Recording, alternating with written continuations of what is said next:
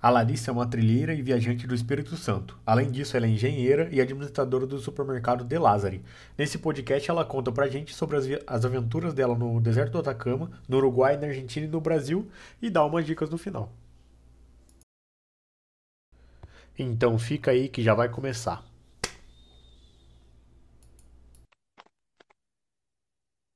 A gente tá aguardando a Larissa aqui. Aí, entrou. Oi. Olá! Ei. Boa. Boa noite, galera. Hoje vai ser o primeiro podcast ao vivo aqui. É, eu queria agradecer a todo mundo que já está aqui, né? Já tem 28 pessoas. E antes de começar, eu queria fazer um pedido, né? Quem quiser ser um apoiador da página, é só entrar no apoia-se.com, não, apoia.c, se, barra de carona pelo mundo. Vai estar na descrição da, do, da página. E é isso. Então, hoje a gente está aqui com a Larissa De Lázari. É isso, né? Isso. Acredito que falou, eu esqueci. e eu queria perguntar para ela quem que é a Larissa. Então, é, eu tenho 26 anos, sou engenheira civil, mas atualmente tenho atuado como empresária no ramo de comércio, tenho um supermercado. E além disso, sou a Lari Aventureira, que algumas pessoas costumam me chamar por aí. É... tipo assim, eu vivo uma vida muito corrida por causa do comércio. Quem tem comércio sabe como que é. É uma correria dia a dia. Eu trabalho às vezes de domingo a domingo. Então, essa é a Larissa. Sou empresária, engenheira e trilheira nas horas vagas. e como que você começou essa vida de trilheira?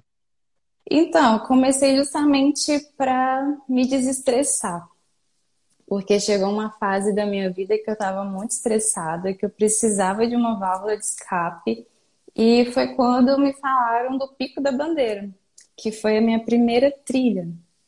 É, Para quem não conhece, o Pico da Bandeira é o terceiro maior pico do Brasil, tem mais ou menos 2.800 metros de altitude.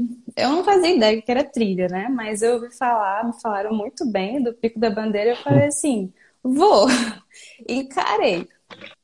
É, de imediato eu ia sozinha, inclusive, porque a minha vontade era ir fazer alguma coisa, fazer alguma aventura.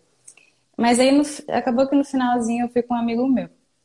Mas assim, eu falo que a Larissa que subiu o pico da bandeira não foi a mesma que desceu o pico da bandeira. Porque aquela paz que aquele lugar transmitia, eu nunca tinha vivido aquilo, na verdade, né? Foram quase sete quilômetros de trilha à noite. O pior de tudo foi o frio, porque eu peguei menos 4 graus e eu nunca tinha noção de como, de, né, de frio. Eu nunca tinha passado por isso. Onde eu moro aqui. e você tinha ido preparada ou não? Você foi, tipo, sem saber? Então, pior que eu fui. Fui preparada porque uma amiga minha foi um, um, um ano antes. Então, assim, inclusive eu peguei toda a roupa emprestada dela, né? Foi um camping, nunca tinha acampado. Foi uma experiência totalmente nova. Mas foi uma experiência que mudou a minha visão de olhar para as coisas, porque hoje eu falo que o simples, ele me encanta. Pôr do sol, nascer do sol, ter esse contato com a natureza. Antigamente você vivia uma vida corrida, eu acho que a maioria das pessoas, né, você vive uma vida corrida e você não observa muito o seu redor, assim. Então, Fiz amizades, conheci pessoas no Pico da Bandeira que eu carrego até hoje. A gente faz trilhas até hoje. Então foi algo que realmente mudou a minha vida, assim, o Pico da Bandeira. E a partir desse momento eu não parei. Fui conhecendo outros lugares, outras trilhas, fui conhecendo pessoas novas e por aí foi. Não, não saí mais dessa, dessa fase de trilha, de trilheira. E aí você começou o Instagram e aí começou a, a postar suas é. fotos e foi crescendo. Pois é, Ou você, Instagram... você começou a viajar primeiro e depois começou a postar foto? Foi, eu, meu Instagram cresceu mais depois que eu fui para o Chile. É, um dia eu vi sobre o deserto da Atacama e eu falei assim, eu preciso ir nesse lugar, porque o deserto da Atacama eu falo que, para mim, hoje, é um dos lugares mais lindos, não conheço, né, vários, muitos lugares, na verdade, mas assim, Sabe aquele sonho de viagem? Que a maioria das pessoas talvez tem em Paris? Eu tive para ir para o deserto da Atacama, porque aquele lugar é surreal. Então, o meu Instagram ele cresceu mais depois do nessa viagem. Apesar de eu ter viajado, não com esse intuito. Eu falo que eu poderia ter tirado mais fotos, poderia ter melhorado até na qualidade. Mas como eu fui sozinha, é, quando você vai sozinha, até para você tirar foto é mais complicado, né? Uhum. Então, pelo fato de eu ter ido é, sozinha para Atacama, eu vi que teve um crescimento muito grande realmente no Instagram. E a partir daquele momento eu falei assim: ah, eu vou começar a compartilhar mais as minhas fotos de trilha, é, incentivar a galera a viajar sozinha. Porque quando eu comprei a passagem, na verdade, não era minha intenção viajar sozinha. Eu comprei porque eu achei um preço bom, comprei em janeiro e fui viajar em setembro.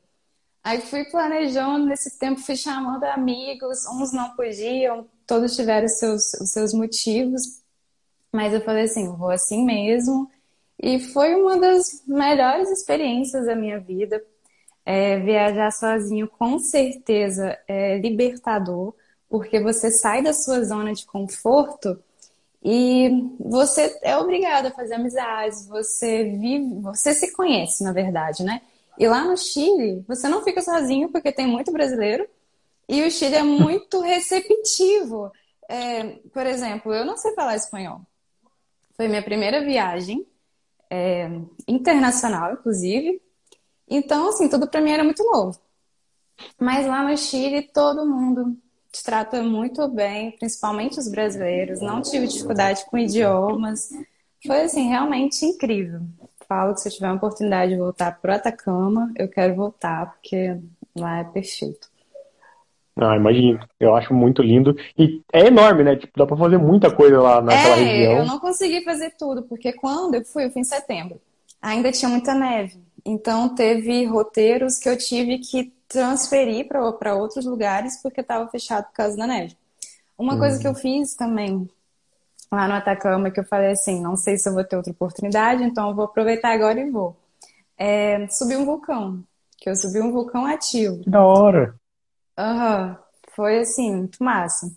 É, eu gosto muito de superar os meus limites, igual o Pico da Bandeira.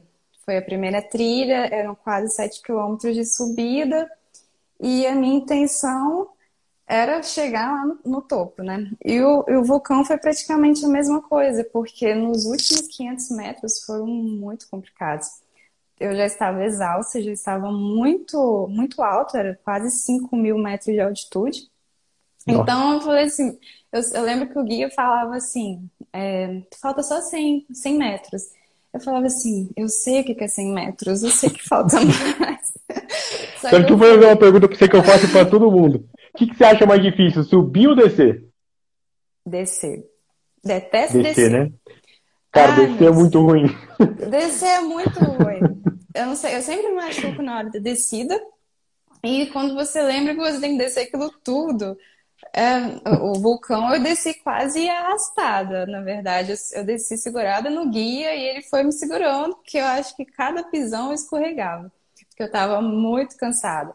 Só que eu lembro que eu senti uma emoção tão grande quando eu cheguei lá em cima, porque eu não, eu não vou ver aquilo de novo, não sei. Mas assim, aquela sensação de superação, sair é, da, da hospedagem quatro horas da manhã, cheguei quatro horas da tarde de novo. Meus amigos, inclusive, acharam que, ah, tipo assim, cadê a Larissa? Subiu um vulcão até agora não apareceu porque não tinha sinal. É, mas assim, muito bom. Eu, para quem gosta, eu falo assim, faça, porque você não vai se arrepender. É uma sensação maravilhosa. E quais dicas, quais dicas você dá para quem quer ir para Atacama? Quais lugares e o que, o que fazer por lá? O que, que, você acha que, Olha, foram as melhores coisas? Na verdade, lá no Atacama, no mínimo uns 10 dias, né, para você ir. E escolher bem o mês, porque dependendo do mês você não consegue fazer muita coisa. Depois do inverno, entre o inverno e a primavera são as melhores, as melhores épocas para ir. Verão não recomendo muito porque tem risco de chuva.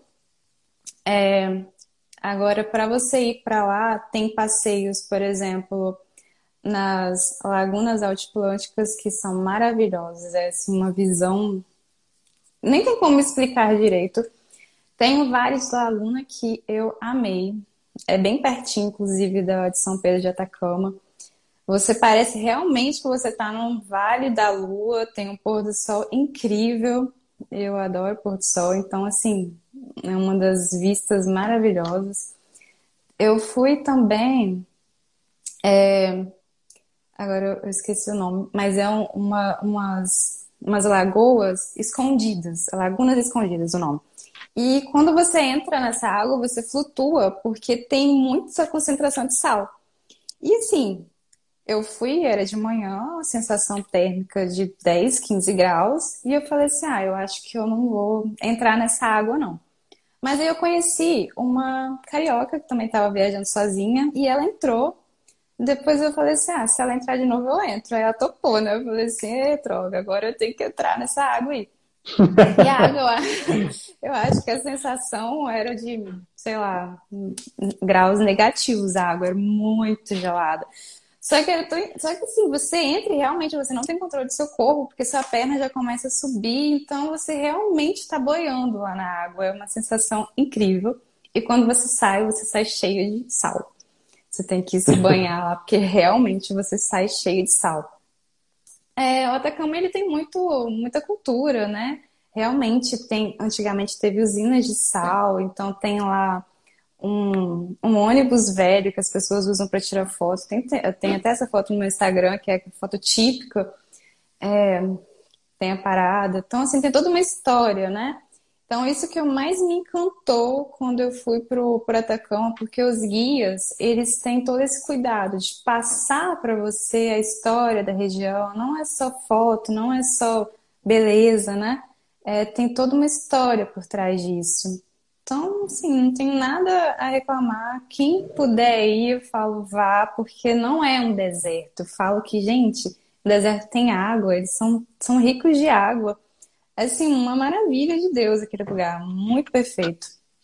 Fora que eu também, é, eu também achei bem legal o tour astronômico, né? Que você tem toda aquela aula sobre os planetas, bem legal também. Hoje eu olho para o céu e falo assim, ah, eu acho que aquele ali deve ser Vênus, deve ser Marte. e fico assim, bem legal.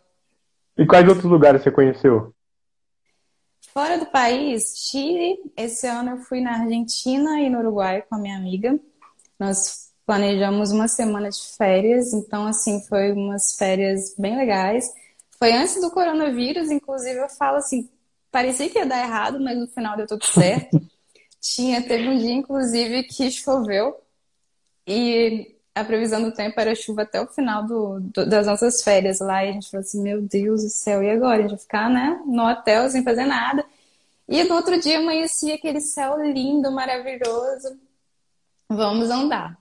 A Argentina é bem legal também, porque você consegue conhecer andando a pé sem gastar nada. Pelo menos eu e ela, a gente andou muito. Teve dias que a gente andou 13 quilômetros.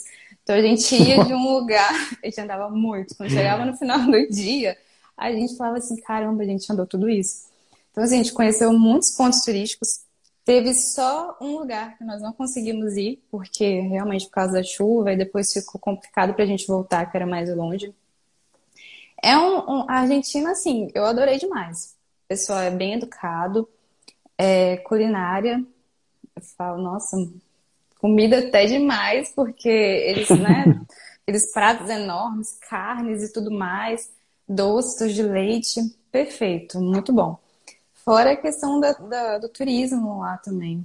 Achamos brasileiros, não tem como, todo lugar que a gente é, ia, a gente, tem todo a gente né? achava brasileiro, então assim, não tem essa dificuldade.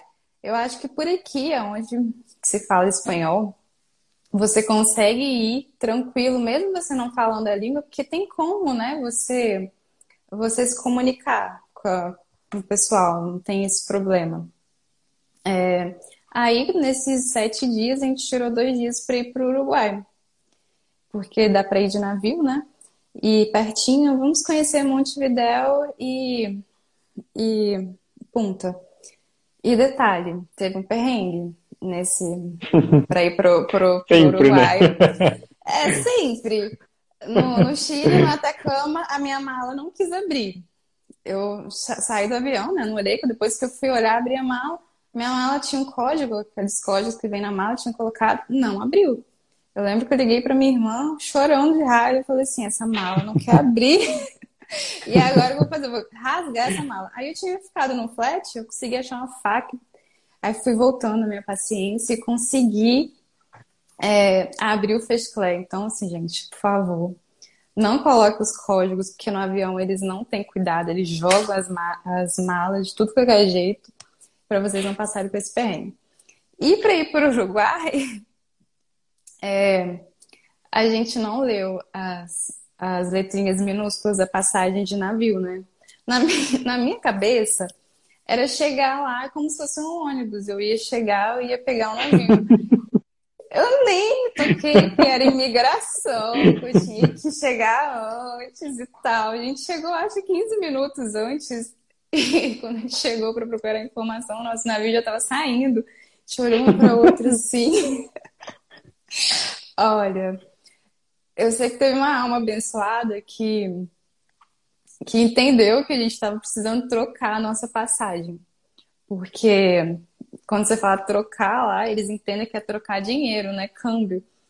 E aí teve um que entendeu que a gente tinha errado, que a gente precisava trocar o nosso a nossa passagem, aí nós fomos para outra, para um, o próximo embarque que demorava mais, a gente teve que pegar um ônibus em Colônia, depois andamos mais duas horas e meia para chegar em Montevidéu. Só sei que eu acho que demorou umas quatro horas para a gente chegar, sendo que já era para a gente estar tá lá em Montevidéu batendo pé no tempão. Mas assim, foi muito legal. Eu falo que sempre tem que ter né, uns perrengues, umas histórias para a gente contar depois. E na verdade, depois de Montevidéu, no outro dia, foi bem batidão, assim, foi tipo um mutilão. A gente decidiu, vamos. No outro dia a gente ia pra Punta, fomos de ônibus. Amanheceu, amanheceu tal. Dia lindo. Quando nós fomos entrar no ônibus, olhamos assim pro céu, uma tempestade. Aquilo era uma nuvem que eu falei assim, não acredito. Real, começou a chover. Aí eu falei, não acredito que a gente vai pra Punta e, vai, e vai, a gente vai chegar lá, não vai ter nenhum céu assim bonito pra gente tirar foto na praia. Mas a gente deu um pouquinho de sorte, que chegamos lá, deu pra, pra conhecer Punta, deu pra ir lá na Casa Pueblo, que é maravilhosa, parecia que eu estava na Grécia. Então, assim, foram sete dias bem legais. Eu e a Letícia, nós aproveitamos bastante. Deu tempo antes do coronavírus, chegamos no Brasil, assim, nesse caos, né? Depois parou tudo, então deu tudo certo. e aqui no Brasil, você já fez alguma viagem grande ou trilha para algum canto que, que seja fora é, da, não... do Pico da Bandeira? Na verdade, eu sempre faço trilha com meus amigos aqui perto, aqui no estado mesmo, Espírito Santo. Onde eu moro, moro em Água Branca, acho que eu não falei, é uma cidade pequena e é na região noroeste do estado. Então aqui tem muita pedra. As cidades vizinhas são todas rodeadas por pedras, aqui também tem. Então, assim, tem muita trilha. A gente junta o pessoal que gosta disso e nós marcamos um dia para conhecer essas trilhas, conhecer o lugar. Então, nesses meus anos de trilheira, que tem mais ou menos uns quatro anos, eu tenho cada mês, assim, ou quando a gente pode, a gente vai numa trilha diferente. É, acho que a última que eu fiz foi mês passado aqui em Águia Branca mesmo, já subi ela umas quatro vezes, porque é fácil. Já teve umas mais complicadas. É, a Pedra da Fortaleza, por exemplo, eu só subi uma vez. Eu falo que talvez eu vou subir de novo, mas assim, ela é bem puxada. No dia teve um perrengue para subir, você tem que usar corda. É, e são cordas que ficam fixas lá, então você não sabe se aquilo realmente tem uma segurança. Fomos com guia, porque não tem como ir com, sem guia nela, porque é perigoso você se perder. E são quatro horas de subida. E naquele dia que nós subimos, o sol parecia que estava 50 graus, porque eu nunca vi um sol tão quente. Quatro horas que nunca acabava. E realmente, o pior era descer. Tipo, subir. Agora descer, meu Deus, quando eu lembrava que eu tinha que descer, que eu olhar para baixo, assim, tinha aquela corda, aquele penhasco, eu teve uma hora que eu travei. Mas aí, graças a Deus, foi superei mais uma para conta. E, é e teve assim... alguma coisa que você planejou e aí deu errado, e aí, se eu não me engano, você é, me contou uma vez que você foi com seus amigos para um lugar e aí tinha dado errado e não lembro o que, que tinha acontecido, que tinha sido uma, um negócio muito legal. Ah, tá. Foi Castelo. Nós planejamos um camping, foram umas duas pessoas ou um pouquinho mais. E nós saímos de Linhares. Nesse final, esse final de semana foi muito bom. Nesse final de semana a gente rodou 800 quilômetros dentro do estado. Nós saímos de Linhares, passamos por Domingos Martins, que é a região serrana aqui. E a nossa intenção era ir para o Alto Caxixe, um cruzeiro lá de Castelo acampar lá. Só que nós chegamos um pouco tarde, não tinha muita sinalização nesse lugar, então nós não achamos direito. É, na época eu fui com o carro do meu pai, porque é uma caminhonete, aí dava para colocar as coisas de camping, né? Eu falo que se. Meu pai tá ouvindo essa live neste momento. se o meu carro falasse, ele não me prestava mais o carro. Porque nós colocamos o carro em uma estrada que quando a gente chegou, que a gente viu no lugar, que a gente chegou no lugar errado. Era pra gente ter virado na direita muito tempo atrás e nós fomos reto, nós chegamos num lugar que era lugar de via sacra. Então a gente chegou, era umas 6 horas, 6 e meia, tava escurecendo, com um monte de cruz, realmente umas cruzes enormes, igual filme de terror. A gente olhou para aquele lugar e falou assim: onde nós estamos? É, gente, eu sei que para manobrar o carro para voltar passando aquela estrada toda de novo. Foi um perrengue, tá? Nós, aí acabou que nós acampamos no meio do mato, sem nada, assim, no meio do mato. Aí a gente olhava assim, apareciam umas luzes lá no fundo. Aí sempre tem aquele que começa a contar uma história de terror, né? Pra dar aquele suspense.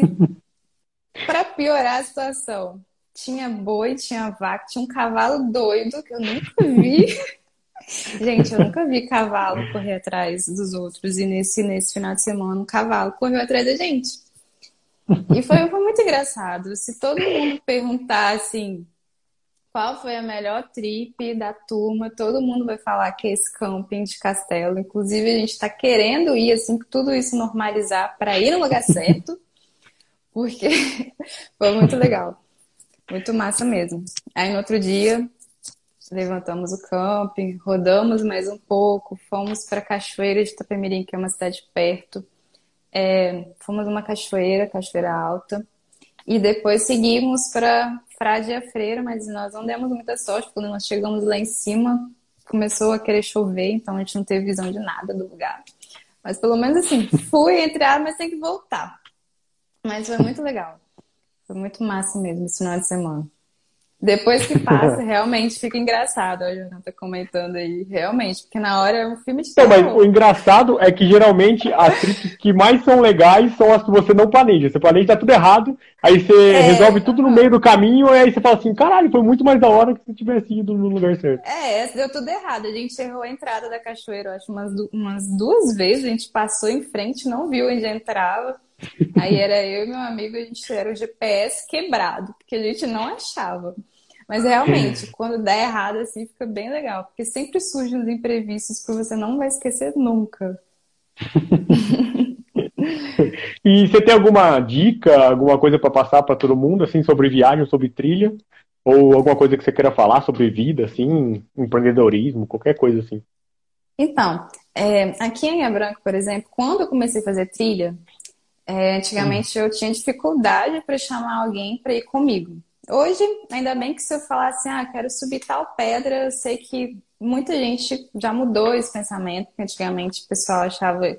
Até pensei que tinha gente que falava assim, ah, para que subir pedra? Mas, gente, eu até postei esses dias, é, trilha, ou então viajar, você ter esse contato com a natureza, você pegar a sua mala, você sair por aí, é tão libertador, te dá uma paz assim tão grande que você esquece, pelo menos por um momento, dos seus problemas.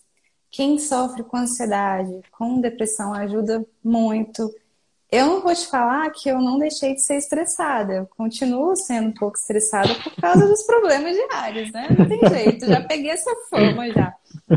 Mas assim, é tão bom toda vez que eu faço uma trilha, você fica tão leve, né? Você fica diferente. É, então, quem nunca, para quem nunca fez, para quem quer fazer uma trilha, faça. Lógico que primeiro não faça sozinho, chame alguém que que, te, que conhece, né, sobre a trilha ou então que já foi tem uma certa experiência.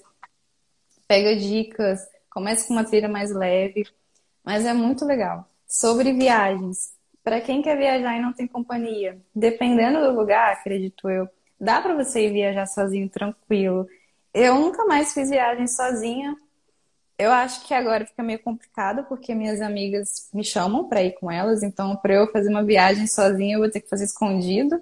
Mas eu tenho ainda vontade de fazer uma viagem de novo sozinha, de ter aquele meu momento eu e a viagem, que é legal. É... E assim, se você também quer viajar, outra coisa que eu sempre falo, tem gente que quer viajar, mas não sabe como, né? Ah, questão de dinheiro e tal. Planejamento. Eu, primeira, a minha primeira viagem, eu comprei em janeiro uma passagem, mas eu fiquei assim nove meses, né, planejando ela. Então, você pode, por exemplo, esse ano juntar dinheiro e o ano que vem você viajar e procurar lugares que são mais em, mais em conta. No ano passado, é, eu e mais quatro amigos, nós fomos para Itacaré. Não sei se você conhece, na Bahia. Não. Pesquisa. Itacaré, acho que por nome não. É um lugar maravilhoso. É lindo, lindo, lindo mesmo. Tem muita gente que vai para acampar, mas tem lá os, as pousadas, tem hotéis em precinhos bem legais. Eu gastei nessa viagem mil reais. E foram, assim, cinco, quatro dias, assim, foram... Eu falo que eu não gastei, isso contando com gasolina, porque nós somos de carro, e hospedagem. Então, assim, dependendo do, do, como você vai se planejar e da onde você vai, dá para você juntar um dinheiro legal por um tempo e você fazer uma viagem muito massa. Itacaré é uma cidade que tem até campeonato de surf, é uma cidade bem da hora, assim, muito maravilhosa para quem gosta de praia, é muito, muito massa. Então, assim, é, planejamento, se você gosta, faz. Não deixa para amanhã, porque tem, né, é um sonho, sonhos são planos, você tem que começar uma hora e fazer. Igual a viagem da Argentina. Planejei em novembro, falei assim, vamos, vamos. Foi, deu certo. Às vezes não pode pensar muito não, porque senão você não faz. é, exatamente. E você estava falando daquele negócio de ficar mais calma quando você faz trilha. Esses dias, é, acho que anteontem, eu vi uma frase que eu nunca tinha pensado assim, que fazer trilha é meditação em movimento. Eu nunca tinha pensado Verdade. assim, mas é real. Concordo, realmente. Meditação em movimento. Exatamente. Bom, então é isso. Você tem alguma coisa para passar para todo mundo? Ah, me seguem, né? Quem não me segue. Eu vou começar a dar dicas de, de Instagram. Na verdade, comecei a falar mais sobre viagens agora na, na pandemia assim, vou investir um pouco mais nisso. Que eu sei, eu sei que tem muita coisa para aprender ainda, tem muito lugar para viajar ainda. Tomara que daqui um, um tempo, ano que vem, tudo isso melhore para a gente começar a voltar a viajar. E é isso aí. Então é isso. Então, galera, sigam ah, o Instagram da Larissa, é Larissa Underline de Lazari, certo? Isso, certo. Então, fechou. Eu agradeço a sua presença aqui. Foi muito bom eu conversar com você. É, já vai pro ar daqui a pouco, né? Eu já vou baixar o vídeo, uhum. já vou colocar. Vai estar disponível no Apple Podcast, Google Podcast, Spotify, Deezer e tudo mais. Então é isso, galera. Vocês têm alguma pergunta para fazer para mim ou para ela? Se vocês quiserem mandar no, nos comentários aí. Mandar um beijo para todos os meus amigos que estão vendo, porque senão é, daqui a pouco eles estão aí. Vocês vão mandar um beijo para mim. para todo mundo, a Drivar, para Letícia, para todo mundo que está assistindo. Grande beijo para vocês, obrigada pelo incentivo. A Letícia é uma das minhas incentivadoras, foi ela que colocou meu nome. Tenho muito a agradecer para ela. É, na verdade, aquela, aquela pesquisa que eu fiz no Stories daquela vez, teve umas 10 pessoas que te colocou. É, eu acho que todo mundo arte, tá aqui, na verdade. Arte da Letícia, tá todo mundo aqui. arte da Letícia. Bom, então é isso, então. É, a gente fica por aqui. Obrigado mais uma vez. Eu que agradeço. tchau. tchau.